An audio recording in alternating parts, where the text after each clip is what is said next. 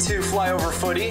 This is Phil here, and I have a very special guest. I think this is the biggest guest we've pulled, um, not including, I guess, a couple small side interviews, audio only, with uh, Lutz Fennenstiel. But we have Manuel Vaith uh, with me, with us here today. Manuel, how's it going, man?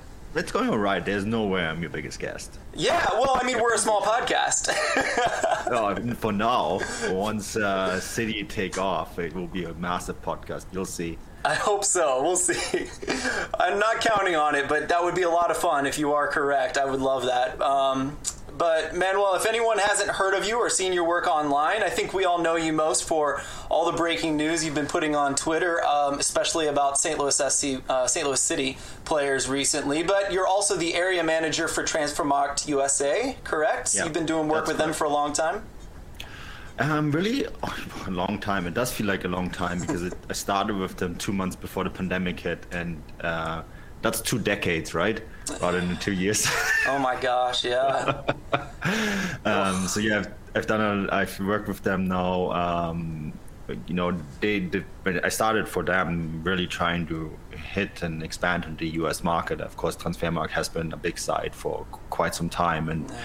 Um, my job with them is to sort of do what they do in Germany and in some of the other countries and um, transport it to the North American market. So the U S and Canada, where I'm, I'm, I'm Canadian, I'm German Canadian, I'm based on Vancouver Island on Canada's west coast. And um, yeah, sort of do what they've done in other markets. And um, I have to say it's done, like the reception has been fantastic. You know, yeah. people um, in the different markets have, have really Um, taking the product and um, yeah, uh, it's been a lot of fun, and we get to we get to break a lot of transfers, which is fun. But we yeah. also get to do in-depth interviews and articles, and yeah, it's it's fun. It's fun. A lot of fun. Yeah, so it's crazy. I've heard your interviews, many different podcasts. Um, so, you know, it's the Bundesliga one for, for Total mm. Soccer Show is one of my favorites. I'm a big follower of, of Bundesliga, but um, I didn't realize that you lived in Vancouver, first of all, and then not until Vancouver today. Vancouver Island. Ah, this is different. Vancouver Island. Okay, explain the difference then. The difference is that Vancouver is the city. Vancouver Island is where uh, British Columbia's capital. Oh, okay. Victoria. So we're two different cities, but we're like it's close. Um, you know, we're separated by a body of water, but it's only about one hundred twenty kilometers or ninety miles between the two places. So I do, I t- tomorrow, for example, I am at the Vancouver Whitecaps game. Cool. Um, um, the season opener for the Whitecaps. Um, so yeah, it is a little different. Um, Victoria is its own city. It's actually quite a big city as well. Um, so that's where I'm based in. Um, but of course, I am spending a lot of time in Vancouver because the, the, the you know British Columbia, that's the province where both of those cities are in. Um, so yeah, slightly different, but almost the same. No, I'm sure it's quite a bit different compared to Vancouver. Is is such a, I've never been there, but I do hope to make it to mm-hmm. Vancouver Island, and um, that's something we almost did. I I actually uh, honeymooned in Seattle, and we were gonna take the you know the it's ferry not a great city. Yeah. No, I know. You have to hate Seattle them, I think. Is, no, you know, like, I have lots of friends in Seattle. Oh, One okay. of my closest friends lives in Seattle. I spent a lot of time, like before the pandemic, of course, and uh, when the border was much easier to cross. Um, as you said, there is um, Victoria is kind of in between Seattle, so you can take a ferry to one or a ferry to another. Yeah. Um, so we, you know, the, it's kind of like a triangle of cities that are yeah. very, very close and very interconnected. Uh, so the pandemic has been brutal in that, that it has separated people uh, for two years, right? And um, I think all the respective governments don't quite understand how harsh it is to mm. have things like testing and so on on the border, because it does prohibit us from having interconnected, like having relationships that we have fostered for, for many, many years, right, and decades. Yeah. So. But it looks like we're kind of going out of that, so that's nice. So prayers up for that one, right? Uh, but yeah, I, I always regretted not going to Vancouver um, or Victoria Island. I mean, so Vancouver someday. Island. So be, be careful because there is a Victoria Island. No, that's what I mean is Victoria Island. We could have gone there in my honeymoon. We didn't go. So. No, no, no, no. So I'm on Vancouver Island. Oh, I know. Victoria, yeah, yeah. I got Victoria it. Island is on on the Arctic Circle, so I doubt you will have been oh. able to go there. I'm so sorry. Yeah, I'm all right. I'm so sorry. I'm, I'm gonna. going to go look at a map, and I'm going to get all this a little more figured out. I'm, I'm, I have a big blind site on the western side of the country, so it's something no I need worries, to do more. Man. um, well, something else you said you were going to do today, I kind of was like curious. You said you're cycling right now. You were at like a bike shop when I got the uh, time zones incorrect this morning, right? Yeah, no, I've, I, I've been, I used to play soccer, um, among many other sports, and I've totally wrecked my knee. And a few years ago, I started um, riding bike, and it's gotten into a passion. And I wanted to start racing um, back in twenty twenty, but you know, pandemic kind of put yeah. put a bar on that. So um, I'm finally signed up for my first races this year. Um, after two years of just training for nothing, um, finally get the race, um, which is nice because like I used to play competitive soccer. Um, I was a, I was a varsity rower in university. Um, here in, here in, on Vancouver Island, and um, so it's nice to be able to go to, back to competitive sports yeah. after two years of not being able to do any of that. Extremely cool, yeah, and we all need something to keep us occupied when we got nothing else to do. Insane. Uh, yeah. yeah. Well, let's talk about soccer. I was really curious about all that stuff, um, but I, let's talk about all the announcements you've these uh, the news you've been breaking mm. lately, and we'll go in order of when they were signed and when they were announced. Um, Selmir Pedro would be where we would start then. The first player, a pro player ever to be announced for the M L S team that will be starting in twenty twenty-three. Left back for F K Sarajevo. He's a Bosnian national, and that's where I'll stop. What, what were uh, some of the thoughts about him that you had when you first saw the news? Broke the news. To be honest, um, so I didn't break that one. Oh, okay. I think Saint Louis annou- announced it before... Um, I got my fingers on it. A little bit out of a left back signing, I think. Um, left back signing for a left back. uh, still near Pedro. Um, yeah, he arrives from F K Sarajevo. Um, he's going to play for the M L S Next Pro or Pro Next Pro. Yeah, Next Pro. I always mix it up. Pro Next and Next Pro. Uh, starting in July, right? They, they paid um, three hundred thousand for him. Um, dollars or euros, sorry, euros. And um, yeah, I mean, honestly, I know that this, the sporting side of it is quite high on him. He's a Bosnian national team player. I know there's a huge Bosnian community in Saint Louis. So I, I they kind of, I know that, or this sounds sounds like a marketing signing. He's not, um, that wouldn't be fair, but I know that they, they really wanted to make the first signing someone who had that kind of background to sort of get that community excited, right? Um, and he's a player. I think um, he's he's a he's a good piece and a good starting block, and you know he's going to be one of many many signings to come. Mm-hmm. Yeah. I- I, this is a theme for a lot of these players uh, that we're getting from Europe, but they there were lots of rumors of him being picked up by other players. I know Lazio was rumored to be interested in him, and so I didn't know if you had heard about some other teams that were interested in him or whether mm-hmm. it was relatively easy to get him for three hundred euros, three hundred thousand no, euros. Um, yeah, there was a lot of teams interested. I know there's a couple of Bundesliga teams that wanted him as well. Um, so he was on a lot of people's radar. Um, and then um, Lutz got it done, I guess. Yeah. Signed the guy um, through his various connections that he has, and yeah, I mean, I'm I'm looking forward to see him too. I can only reiterate what people in Bosnia have told me that mm. you know that he's a very good player, and um, that they were so they were a little surprised maybe that his next step was M L S, but I think M L S is changing, right? Like now, if you are in your early twenties and you go to M L S, that's not your final destination necessarily yeah. anymore, right? Like the league is changing dramatically in that, that it becomes more of a league where players can go and then develop and then actually still have a pathway to go to one of the bigger European leagues.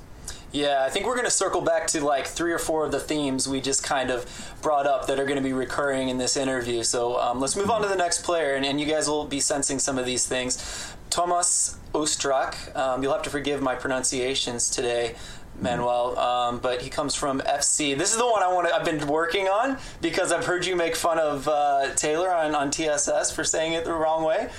F C Köln? Köln? Köln. Köln. That, I've, I've tried. That's the best I got. Tell us a little bit about Thomas. Yeah, Thomas Ostrak, um, he is a, that's a good signing, a really good signing. And um, when I broke that news that he was going to Saint Louis, I had uh, a couple people in German football for me, and they're like, "No way, no way, he's going to Saint Louis. No way." He's like, he's like, Köln will never let him leave, and uh, there's a couple other Bundesliga teams like, "No way." I'm like, I, I, my source is pretty good. I know mm-hmm. where he's going. Um, and then they're like, "No, no, no, no." And then a day later, it was announced. um, That's yeah, it's, it's a good signing. I mean, Köln, Köln were really upset that. Um, they couldn't keep him. Uh, the, the issue, of course, is if they really they, they didn't give him the playing time that he wanted, yeah. right? Um, and I've been sort of hearing that from at Köln. You know, he had I think he's played in four Bundesliga games, and uh, Baumgart, Steffen Baumgart, the head coach at Köln, he's been kind of mm, a little peeved about the fact that he's leaving, hmm. but at the same time, if you know, he didn't play him enough, yeah. and um, he, he, he sort of preferred other players in that position. Um, Duda is one, right, and uh, Kainz is another one, and um, Thielmann, and you know, you you sort of when you have a player that you need to develop, you, you sort of have to ask yourself the question: um, if you don't give them a good pathway for development, you might lose them. And I think that's exactly what happened here. And I know that uh, here again, uh, Arminia Bielefeld were a Bundesliga team that were looking at, at him. Stuttgart was another one. You know, those teams um, kind of lost out on this. And yeah, he's he's going to play. Um, he's going to play M L S uh, Next Pro. Next Pro. That, that, that name is very confusing, by the way. I, I should agree. have thought of something way better. Um, so he's going to play that as well. Um, yeah, it's, I, I think this is a really exciting signing. Um, yeah. You know, and it speaks again for for the, the, the people at the club to convince someone who has many options to come to Saint Louis and say, you can play here two, three years, and then you're still in your mid-twenties, and you can still mm-hmm. go back to Germany. You know, the, the pathway from M L S to the Bundesliga is a quite open one. Or Italy. Italy is another one where a lot of players have been going lately, right? Um, or you go to Belgium. and um, So there's lots of options that you have um, if you are a young player and come to M L S and play here a couple of years. Yeah. Yeah, and, and he's one, I think he mentioned how, you know, he wants to stay in or get into his national team picture. Um, mm-hmm. And that's something I think we'll touch on with our final uh, player we're going to talk about today as well. But um, a couple things that struck me about him. One is that his stats are not impressive, but all we're hearing about this guy is how impressive he is as a player and how much he's desired, and his his ceiling is, is rather high from what everyone is saying, and so we'll be able to see that as well. But the another thing you mentioned, uh, the teams interested in him, maybe Stuttgart and uh, Arminia Bielefeld, um, mm-hmm. recently someone in the front office in Saint Louis um, put up some stats about pressing stats and mm-hmm. the style of play, and that was one thing I noticed, is that those two teams you just mentioned, by watching them and seeing them on that chart in the yeah. same kind of regions, um, it sounds like he's a good fit for a pressing team, which is the rumor for Saint Louis, right? That's exactly where it's going to go. Yeah. Um, they want to press, press, press. You know, a lot, you see a lot of M L S teams kind of go and play with a number, with that number ten role, that traditional number ten role, right? And yeah. that was sort of the theme. A little bit less last year, but the year before, where you had a lot of teams kind of looking for that specific kind of almost traditional playmaker, and mm-hmm. uh, you're not necessarily going to see that in Saint Louis. You're going to see that more, um, and that's why Bradley Carnell came as well, right? Because he is from that Red Bull school of thought where you like counter press, counter press, counter press, yeah. attack, attack, attack. So you're going to see you're going to see that. Um, in Saint Louis, it's going to be a little bit different than a lot of the other M L S teams are constructed, and um, the signings so far fit in, I think. Yeah. You know, so yeah. There's a definite purpose, and these players all seem to represent that purpose, in my opinion. Mm-hmm. Um, and maybe another, I don't know how you feel about this parallel, but perhaps he could look like someone like Brenden Aaronson does for Salzburg, and when he mm-hmm. played for the Union, if things go well for us, maybe. Yeah, I mean, Brenden kind of developed in a little bit of a different direction when he joined uh, Salzburg, right? Okay. Um, he was a more, of a, a bit more of a, a static player, just simply because like that was almost demanded, um, hmm. and he has developed almost into more of an attacking um, instinct. We have this wonderful, um, you know, he's almost like a half player of two positions. Like he's a, he's a still an attacking midfielder, but he's almost playing on a wing as well. Mm-hmm. And you see that in the Salzburg system, or in the Red Bull, traditional Red Bull system, because Leipzig have sort of kind of moved away from that a little bit. Yeah. Um, but where you have like two attacking players playing about just behind two traditional forwards, and they kind of, they're on the wing, but not really, because they kind of press and it turns into like a four-attack kind of formation, and it's very flexible. And you see that with Brenden Aaronson's play quite a bit, that like, you know, the the, the system that he's in um, now has almost made him more of um, an attacking half-ten, half-winger, if that okay. makes sense. Yeah, and so could you see could you see Ostrak doing something like that, or? No, with Ostrak. Ostrak, thank you. um, Yeah, I, I think so. Um, I mean, it, it'd be interesting. I mean, this is just one of many pieces. Like, how many players have they signed? Oh, four. And let me just take a look at their M L S Next Pro team, because that list has just come out too, right? Mm-hmm. Um, and some of these players on the M L S Next Pro team will probably make the roster next year. Yeah. Right. So I actually, I, I encourage anyone to actually take a look at this team. Um, I, I figure Aaron Hurd and he might compete for time, depending on where Aaron Hurd is played, but he's someone, obviously, um, might go to Bayer Leverkusen at some point, if, if all goes well, perhaps, but I didn't know if you mm-hmm. thought those two would be fighting for space. So I think anyone who's on that M L S Next team, by design, has a chance mm-hmm. to play for the M L S team next year. Not all of them are going to make it, of course, right? But the whole idea is that this team is sort of the blueprint of what the M L S team next year is going to be. Sorry, yes, I see where you're going now. Right? So, um, which is interesting, because you, I think you're going to get a really good idea of what you can expect, right? Mm-hmm. Um, sort of what Charlotte has done with the Charlotte Independence in U S L, only this is going to happen in M L S Next Pro. So, yeah, I, I, it, that that gives you a good reason to go to the games, I think, if you're yeah. a Saint Louis fan, and check it out, right? Because I think you can watch that, and it's going to be, for them, it's it's a great great thing to have, because no other M L S team had that previously, that they sort of have this laboratory mm-hmm. for a full year where they can just test out these ideas and see how it goes. And I also like play these really young players, like you said, Aaron Hurd, for example, or there's an, you've got a few other ones like Anthony Fowler, who's only sixteen, right? Yeah. So, yeah, keep a close eye on that.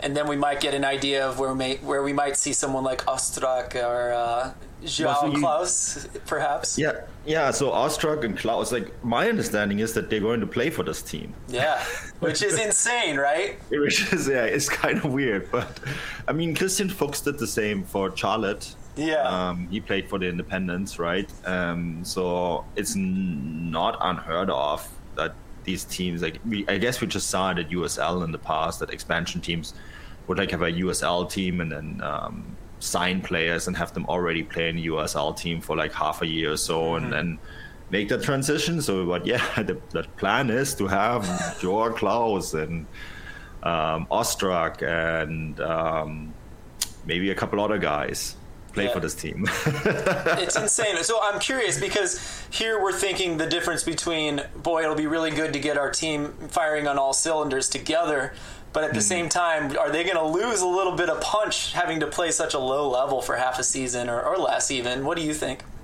I don't know. I mean, I think it's still better than um, just having training matches. And again, I mean, you know that, that that's what it is, and it's it's not that long. It's really only from July to, like, when does the season end? November, right? Yeah. Mm-hmm. So um, I don't think it's the end of the world, um, to be quite honest. And again, I mean, it gives it gives everyone a good idea on preparation to see where they're at and what style of play they can play. And, and I know that, like, um, the current management staff, Bradley Carnell is going to, although officially he's not the manager of this team, but he's still going to have a, a pretty strong hands-on approach on how, how this team is going to be set up. So mm-hmm. I think it, it makes total sense. And um, yeah, I'm I'm actually really curious about I'm actually really curious about this league altogether. Me too. To be to be honest, because uh, we we included on Transfermarkt in the database, and um, you know, we had to add all these guys that did yeah. not even exist in our database. But you know, we're going to have all the players, and we are going to have the schedule. We're going to have all the data on it. So it's a it's a huge new project that yeah. uh, me and my team have to take care of. I had a feeling you might have a hand in it. We were actually going to you guys. We're some of the first to put the team names online, and we weren't sure they were right, but they ended up being correct. So we weren't sure. So if we were, yeah, we had yeah. we had working names uh, for some of them. Oh, okay. We didn't know okay. either. So we just said like, okay, we know which teams are going to be in it. Uh, so and we knew that like some of them were already second teams.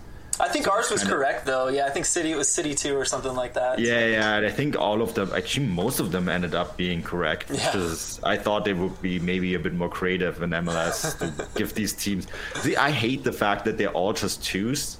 Yeah, me too. Um, me too.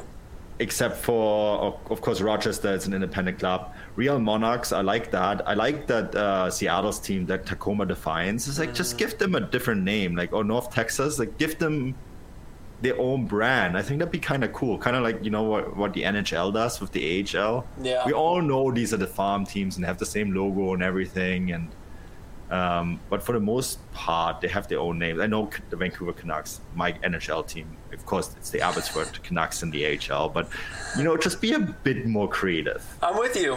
Those and all the teams you mentioned that you liked the names, those are left over from like the attempt to be different in the U S L. So that yeah. was a, I thought that was a nice aim. It, maybe we'll see re, a resurgence of that someday. I think that I would hope. Be really cool to like just br- yeah. You know, just like maybe call them the Saint Louis City Boys, or like you, you don't even need to do much. You can right. still use the same branding, right? Yeah, like yeah. same colors and everything, but it gives you it gives you an opportunity to put a different logo on it. Yeah, and sell more stuff. I agree. Like, this is what this is where I'm at. Like, why are you passing up the opportunity to sell more stuff? Yeah, they'll get there. I think it's just a little early. You know, that no one's really thought too hard about anything quite yet. I think they're all just trying to make sure we have a decent, a decent season here. It's been so fast. Um, but one yeah. person that's going to play for that team and uh, the two team, another person is João. I always get that wrong. João Klaus, um, striker. Big guy. Um, Hoffenheim doesn't seem to value him, seem to be sending him out on loan, um, which we've seen as being good and bad here in Saint Louis so far. What do you think? Yeah, I actually, you know, he did really well um, on his loan stint in Austria. And um, after that loan stint in Austria, there was a, they, were, they actually thought that he would stay mm. with um, Hoffenheim. Um, for whatever reason, that did not materialize. Um, he, his numbers at LASK were really good. Yeah. Um, I think it was twelve goals in the end, right? Let me just, just let me just pull that up before I say something that's not correct. I have twenty-four um, goals, five assists in sixty-one games. I have Transfermarkt up in front. That's correct. Yeah. So, but he had a season where he was quite quite good. Um, I think it was a, it was his second year. Okay. Uh, twenty nineteen twenty twenty, where he had uh, twelve goals and four assists in twenty-eight Austrian Bundesliga games.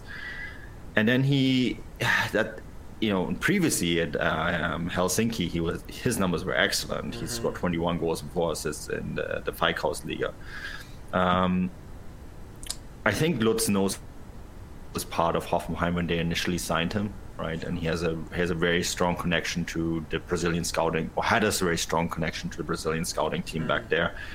So I, I think I my my you know my reading of the situation is that he knew this player and he know knows what he can deliver, and sort of sees the potential there that um, he just feels this setup could could work for him. And I have to add too, like um, last year with Standard Liège, and Standard Liège was like in a really weird kind of situation where the fans were really unhappy with the players and hmm. the club and all that. And uh, at one point, I think they even stormed the the, the training facilities, so it wasn't a good place to be at.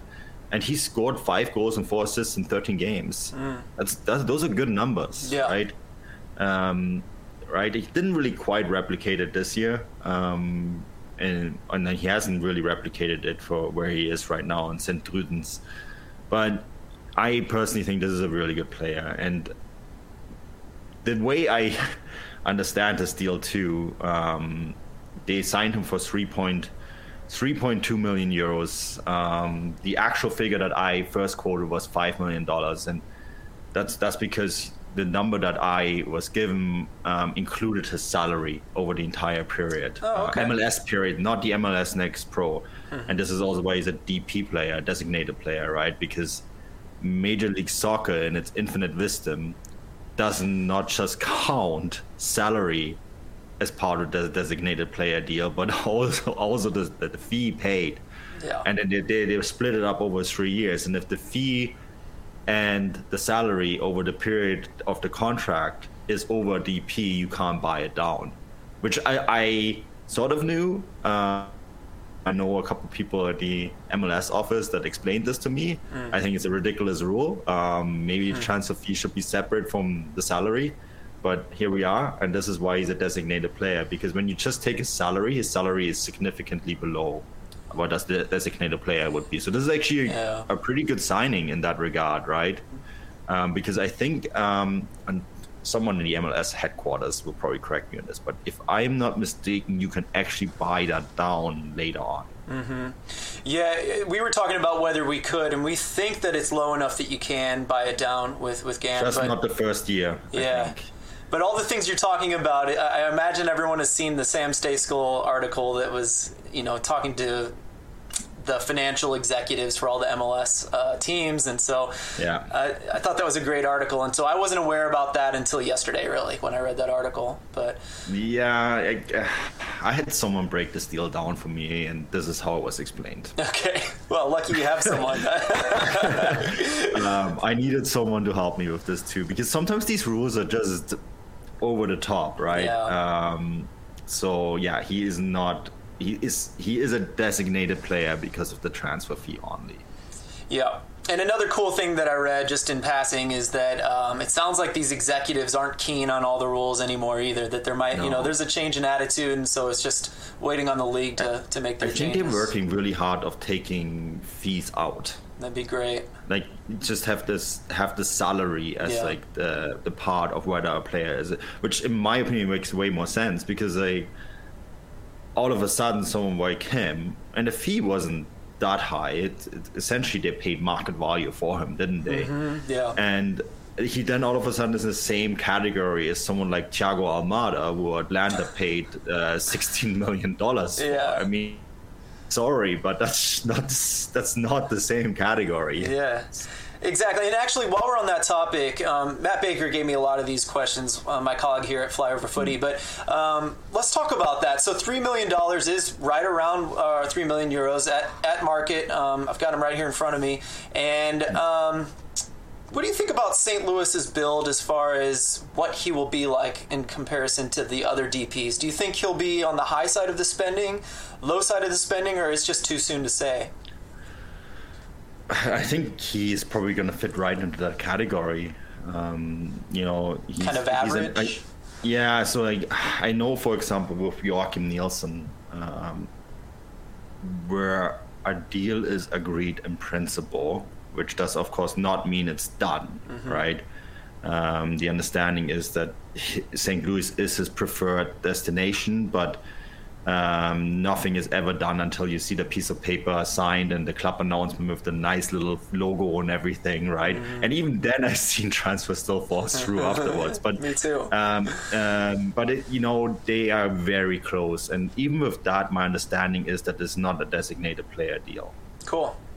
Um, because he's a, in this case, he's a free transfer, right? Mm-hmm. So there's no fee involved. So whatever you're signing him for, Aha. and it's actually. You know, it's just the salary, and he makes, um, I think he makes about eight hundred thousand euros in at Arminia Bielefeld, but that salary gets cut by forty-five percent if they get relegated. So, mm. you know, it's not like his contract expectations were oh, I'm going to come over here and make two million dollars. Yeah. Right. And then also, um, and you correct me if I'm wrong, but Missouri is a low tax state. Yeah. I think on the state level, it's relatively low. Yes. Yeah. So like you have to, because in Germany, you make eight hundred twenty-five thousand dollars, the taxman takes fifty percent. Mm-hmm.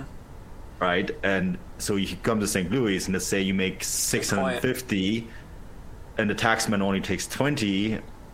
Mm. Might so like that, yeah. that that is actually like something that I find really interesting about a lot of these like recent transfers that you see from these like players who are still in the prime coming over, because you're like, okay, M L S is actually pretty good and I'm making five million in Germany or Italy or wherever, and then they come here and they like make four and a half million dollars, but what they get at the end of the day is still more. Well, if you run into Joakim, he will have to be careful. There's a personal property tax, so he has to be careful how expensive his I'm car sure, is. Yes, people are way smarter than both of us. Absolutely true. Yeah, well, let's talk about that. Let's talk about Joakim. Um, I was interested in um, the fact that he was excited to come over and he wants to make sure he stays in the Swedish national team. And I was a little mm-hmm. surprised at that, and that was been mentioned about some uh, other players we've talked about today, that... Yeah. In general, we can just talk about how M L S has really come up in the world. I've been following the U S L for a long time, and now I'm paying so much closer attention to M L S and hearing, like you've said, young players wanting to come to M L S and not feeling trapped here. Um, other players feeling like they might get into a team like Sweden, um, their international they- team.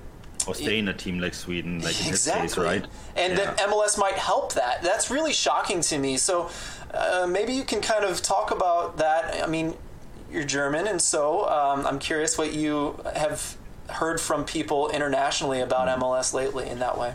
I notice a ton of attention from scouts and agents on the league um, for two reasons. A, because it's a great market to discover young talent. Uh, and B, it's also one of the few markets, few, because I, I categorize it as one of the top ten leagues in the world now, right? Yeah. I think it's it is still behind those top five in Europe, um, by significantly, but it is probably when it comes to salary and average market value and that sort of stuff, it is a right around the same as Portugal hmm. and the Netherlands.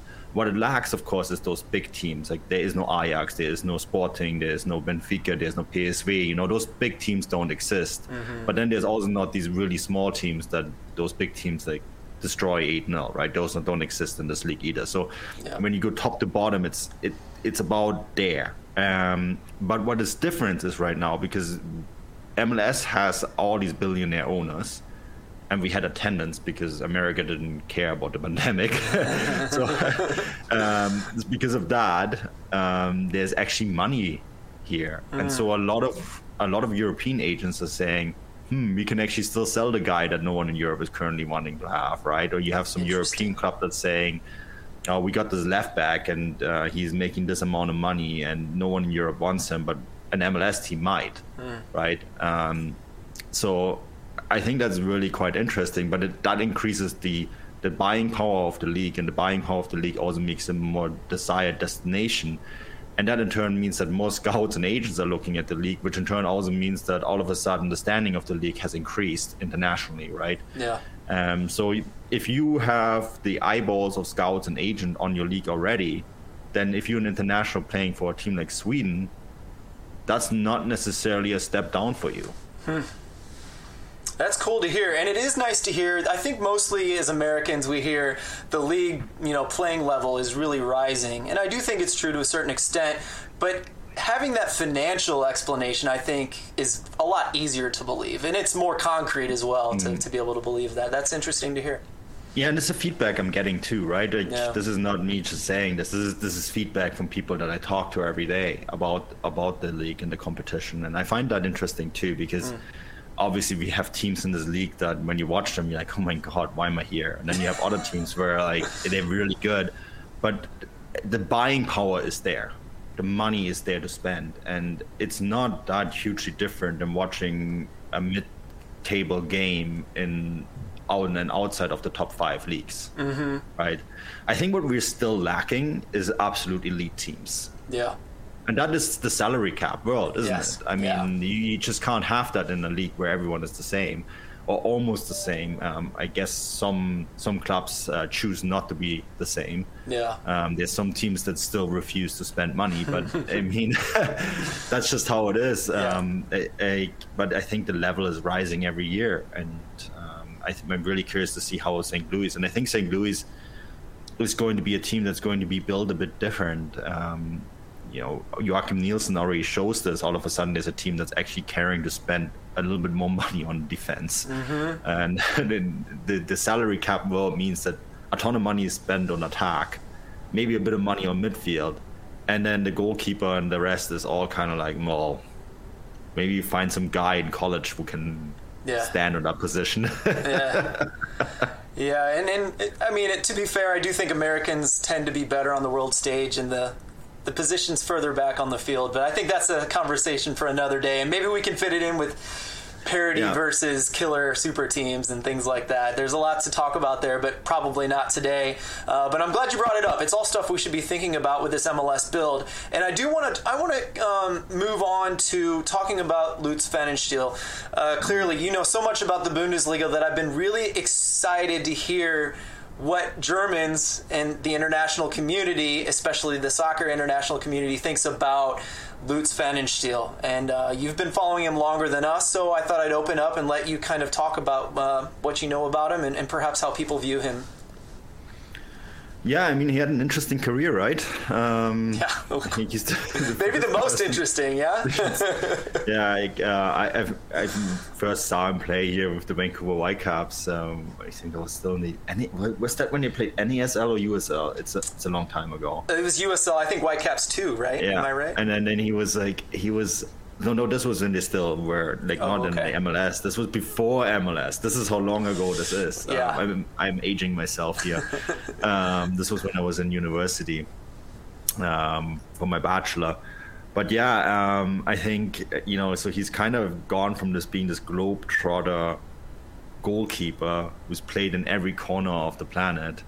And he's kind of sort of used all these connections that he's made to build himself a, himself a really good career as um, a sporting administrator and then director, right? Um, mm-hmm. He was in scouting as well with Hoffenheim. He worked in the youth youth academies there, um, and I think his net global network that he has has really helped him with identifying players and finding players, uh, maybe in places where other people don't look, hmm.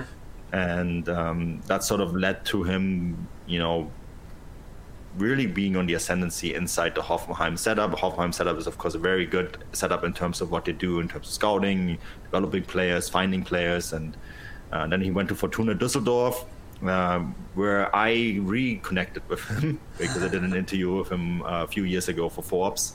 Cool. Um, and, um, yeah, he's just a really interesting person. Um, and I think he's someone who spends a lot of time thinking about the decisions that he makes. He's not someone who just goes out and spends a ton of money on, on the players that he, he identifies. Um, I think there's a certain profile that he also looks for. You know, he wants someone who's uh, athletic, fast, um, good on the ball, uh, strong technical ability. Mm. Um, you know, and that's that's sort of, I think, what we're seeing here. And he's also, Bradley Carnell is a really interesting choice, in my opinion, as well as his head coach, because he knows Bradley for a long time. The, the two have worked together in their charity, um, but they also um, work together in, in their various different projects. So I can sort of see there's a natural connection there, and there's, a, there's going to be a very strong interconnection between the boardroom and what's happening on the field, right? Yeah. And um, yeah, I think it's um, fascinating to watch. It is. What he's doing there. It is. Right. And, and and to go back to, like, some of these guys that we've talked about today don't have incredible uh, statistical attacking output, you know what I mean? And And so it's been really interesting. I think Matt Doyle kind of went off on João Klaus uh, yesterday, saying he didn't look that good and his stats aren't that good. And, and in some leagues, he seems to do very well. Uh, um, maybe he needs to watch him every once in a while. I mean, like I, I, think, I always love when like analysts that don't watch these smaller leagues say something like this. Yeah. Um, people who work in the actual front offices of clubs are way smarter than we are. Mm-hmm. Uh, you, this is this is the thing that you have to remember, too. They have access to statistics that we don't. Yeah.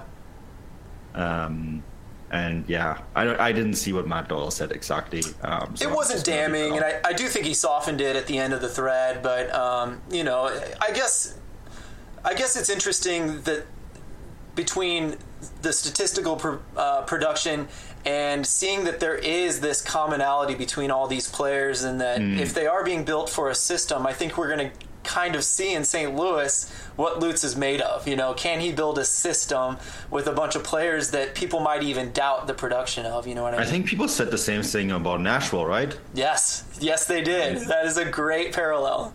How did that go? Pretty good, I'd say. I mean, I'd be very happy if we had a similar season to them in the first few I years. I mean, uh, um, again, there's people working for these clubs that are way smarter than you and I or yeah. anyone else who's working at the journalism side of things. Mm-hmm. Um, and uh, I, I ha- knowing a bit about the Klaus deal too, I know he's not signed as a designated player anyways. And mm. um, knowing about who else is coming, um, yeah, I don't know. Well, I'm going to ask you about that at the end. We'll see what you can say. But more, more on uh, Lutz. Um, I, it's been interesting that you talked to him during the Fortuna Düsseldorf situation. It only mm. lasted a year. I heard it was a difficult situation for him to have found himself in. Can you maybe elaborate on that just a little bit? Well, it only lasted a year because he got the offer from Saint Louis. Oh, really? So I thought, I mean, it wasn't a great season either. Um, that's debatable, but still, I had no clue. He literally just wanted this job. Well, I think that this was gave him an opportunity to work at a club that wasn't necessarily steeped in this uh, fandom tradition. You know, mm-hmm. German clubs have um, huge membership clubs, and every member thinks they own a piece. And I think that was something that really frustrated him. Mm. And um, this gave him an opportunity to work somewhere where he could build something anew. At least this is the impression I get when from the times I've spoken to him. And um, to build something from scratch, right? And not having to deal with those annoying members yes. that tell him every every part of the way that this is wrong. And also like in Düsseldorf or oh, Düsseldorf, Köln, uh, Leverkusen, uh, Gladbach area, there's uh, several newspapers that print uh, three or four pages each on every club in that in that on, in that region every day. So they, they they show up to to training sessions, right? And some guy will have yelled at the coach that makes the headlines, mm. right? Um, and then you had situations like one of my favorite stories is that Friedhelm Funkel, the, the former Fortuna Düsseldorf head coach, um, we didn't have a best relationship with either, but I know that Friedhelm Funkel, for example, went and played cards every every I think every every Wednesday or Thursday evening. He went and played cards with all the journalists. Wow! So it's like, how can you win that, right? Like if, the, if the guy that's like everyone's darling is buying everyone beers and is playing like skat with them, it's like that's funny.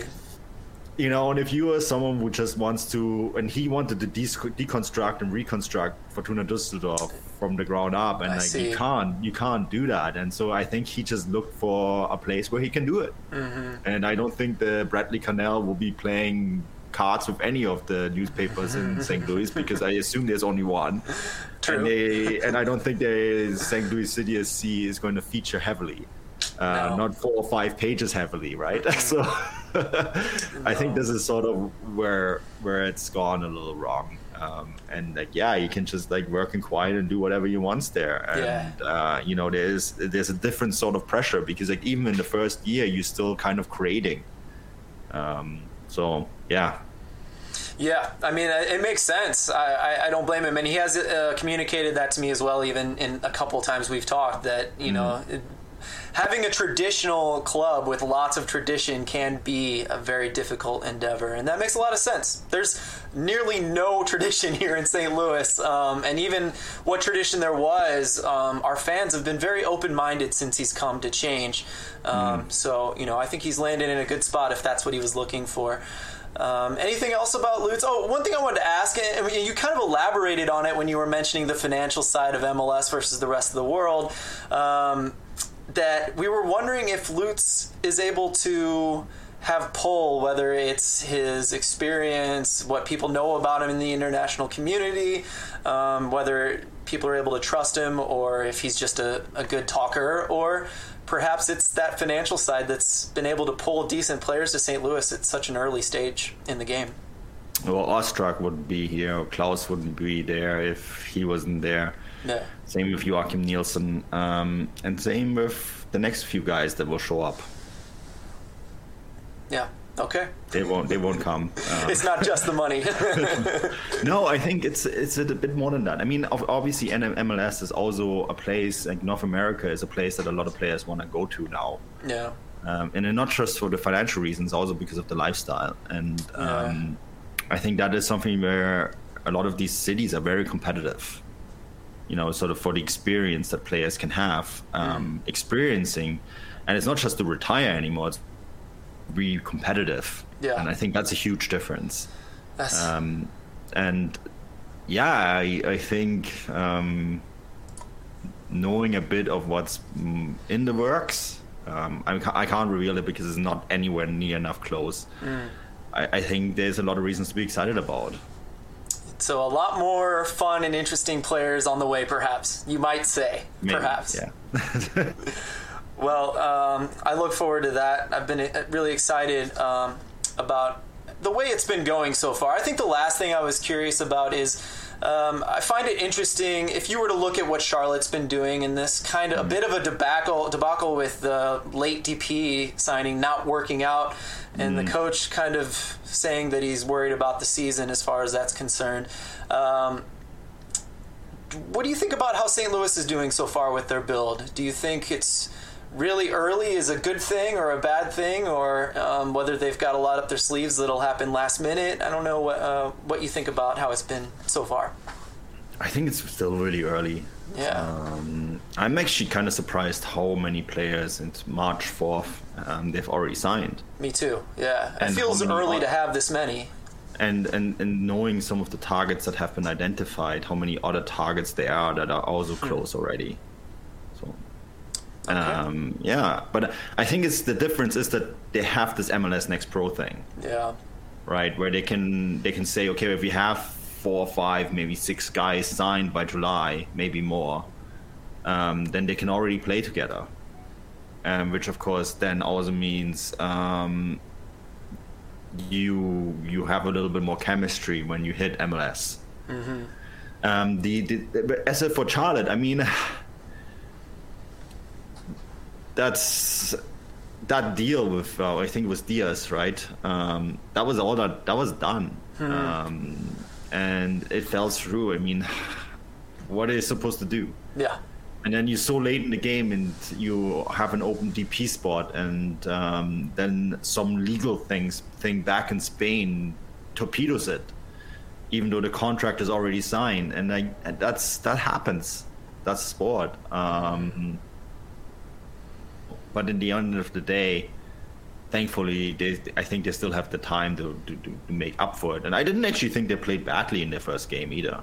No, no, I think everyone was uh, pleasantly surprised. I think what, yeah. who they played D C. I think some people were saying, "How? What does this say about D C?" But we'll see in that way, right? Yeah. So, yeah.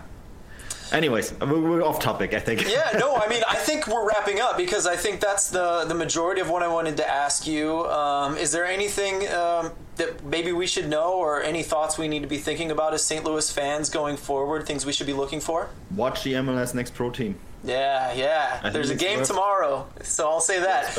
We're playing our old rival, Saint Louis F C, and Louisville City used to have a massive rivalry. It was called the King's Cup, um, since our names both derive from a King Louis, even though they're separate ah. King Louis. So this is a big deal. We're, we're all excited to kind of feel this rivalry a little bit, even though it's preseason. So go to the game tomorrow at three thirty, uh, but I cut you off there, Manuel. What were you going to say? Yeah, that. Um, just go and watch it. Buy the tickets. I think it's worth it. Yeah, I think it's ten bucks. Come on, guys, you oh, can do it. On, like, ten bucks for football, and they, I assume they have beer and snacks and all that kind of yes. stuff too. Yes, and it's oh going to be seventy-three degrees tomorrow. It's going to be I gorgeous. I don't know what that is. Um, I don't either. I want to say it's probably like what twenty-one or something. What's extremely comfortable? It's like a temperature you set your house at. twenty-two. Yeah, like twenty-one, twenty-two. Okay, something like that. It sounds nice. It's going to be beautiful, which is a rarity here in Missouri, in my opinion. It doesn't last long, so it'll be a good game tomorrow.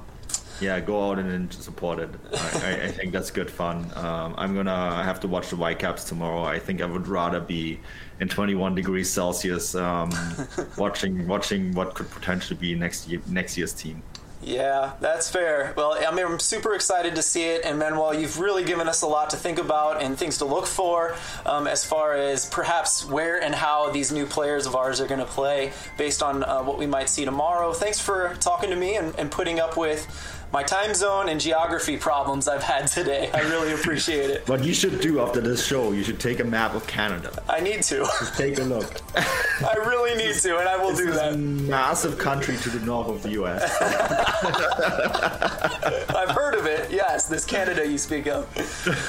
Well, Manuel, thank you again, um, and I hope maybe we'll talk to you soon when, when uh, you drop some more uh, rumors and, and announcements on our laps in the near future, I hope. Yeah, for sure. Absolutely. And thank you so much for having me, Phil. It was a pleasure.